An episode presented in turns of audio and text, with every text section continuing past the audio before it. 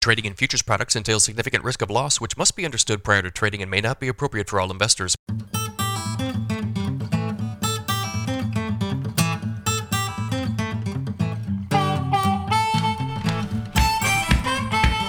Good morning, everybody. It is Tuesday, June 21st, 5:50 a.m. Central Time as I record here. December corn futures down 16 at 7:15. November soybeans down 19 and three quarters at 15.17 and three quarters.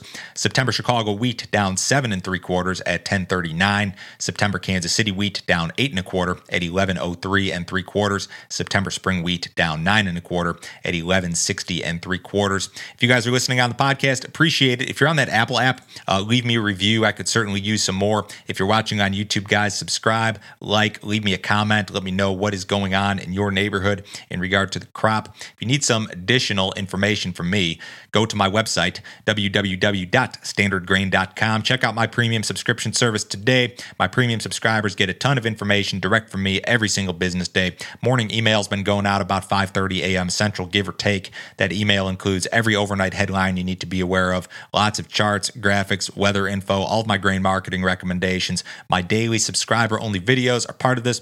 I did one on Friday regarding December corn seasonals, and I specifically narrowed it down into these high priced years, years in which December corn traded $7 or better uh, during the, the preceding summer. There have only been four such years, including this year. So I tried to narrow down and do a little bit more specific study of the seasonals. And then yesterday, of course, I did a weather video. I do this uh, every Sunday, or in this case, Monday uh, during weather markets in the summer. If you guys are interested in this stuff, sign up today. It's 50 bucks a month. There's no other fee, there's no other obligation. You can cancel at any time. Nobody will try to sell you anything else, I promise. The U.S. Corn Belt will be mostly dry this week. Now, I think we're in a weather market, and I, I think I know what the market's trading. And, and I missed this last night. I didn't think we'd open sharply lower last night personally, uh, but we did. So the next seven days in terms of, of precipitation is still pretty dry. The, the models are being very stingy in regard to precipitation. Uh, only just scattered rains across maybe parts of Iowa, uh, northern Illinois, parts of Wisconsin, Minnesota. But you look at most of Illinois, most of Indiana, most of Ohio, Kentucky, Missouri, uh, the plains from North Dakota all the way down to Texas for the most part, pretty much dry. Uh, in terms of temperatures, um, this is where things get kind of interesting, I guess. You're still going to be hot. The map on my screen is is expected high temperature for today, and still a lot of 90s across the Corn Belt. Uh, we knew that that was coming.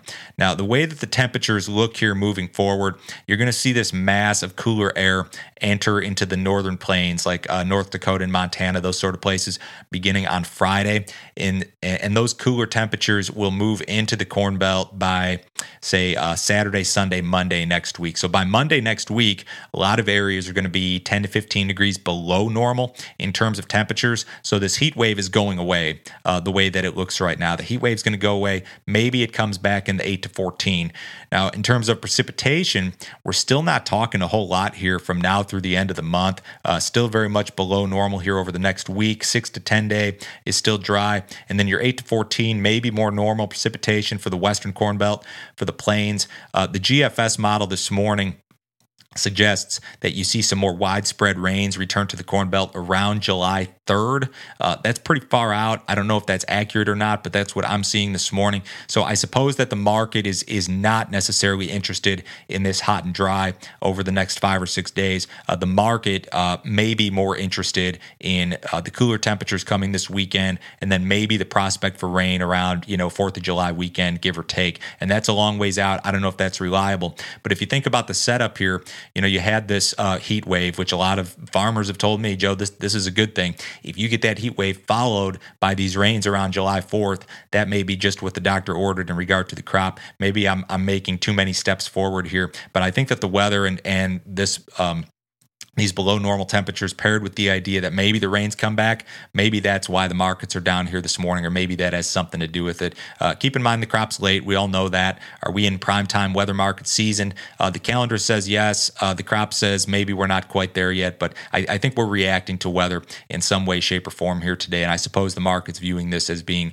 a bearish item. We had some nasty gaps lower on the uh, corn and soybean uh, charts last night European Union officials called Russia's blockade of Ukrainian grain ports a war crime. So, more of the same here to start the week. The Wall Street Journal ran a story over the weekend regarding Ukrainian farmers and their inability to store crops as another wheat harvest is slated to begin.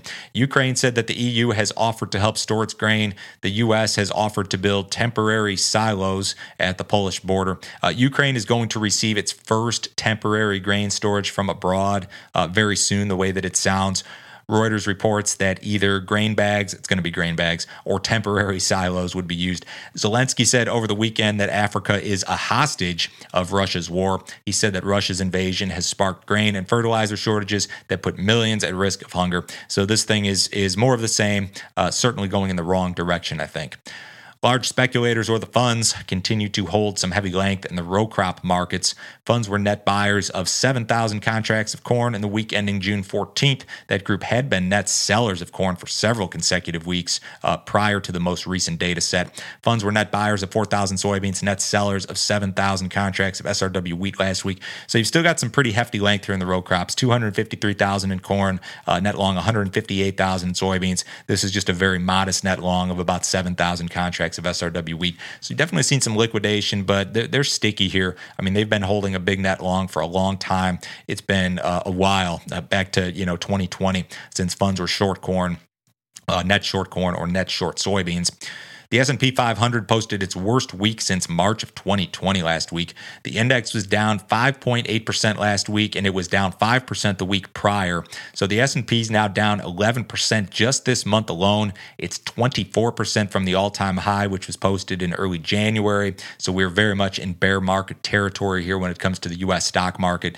Uh, we've seen a lot of just negative stuff here recently. The market reacted negatively to the May CPI print. Uh, we saw retail sales and housing starts that were a little bit softer here recently. You got to bounce in the stocks to start the week, but we are very much in bear market territory, and this is a bad deal.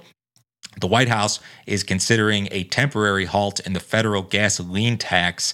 Uh, Biden said yesterday that his administration is seeking to lower costs at the pump ahead of the 4th of July holiday. Biden said that he could make a decision on pausing the federal gas tax by the end of the week. He said this I hope I have a decision based on data. Uh, the national average gas price was 4.97 today. That's off of the all-time high by just a few cents, but still very, very high. Uh, I don't know if this is the right move or not. I'm no expert in oil supply or demand, but I think we're in a market that is trying to actively reduce demand, and by reducing the tax or eliminating the tax, you're just going to add additional demand. Uh, so it's probably not the best thing in terms of like market functionality and stuff if they're going to uh, manipulate the prices lower. But um, in any case, that's uh, a good thing for drivers drivers out there, I guess, but it's not going to help to solve our uh, supply woes when it comes to gasoline and diesel and that sort of thing. Uh, the cattle market was uh, mixed to higher in live cattle on Friday, uh, higher in feeder cattle. Cash was 140 in the south, 145 in the north, mostly, so a better cash trade. In the outside markets, the U.S. dollar is lower. The S&P is up 65 ahead of the cash open. The Dow's up almost 500. Bonds are off. Gold's down four bucks. Silver's higher. Crude oil is up $1.97 at 109.94 in the August WTI. Everybody have a great week. I'll talk to you guys same time tomorrow.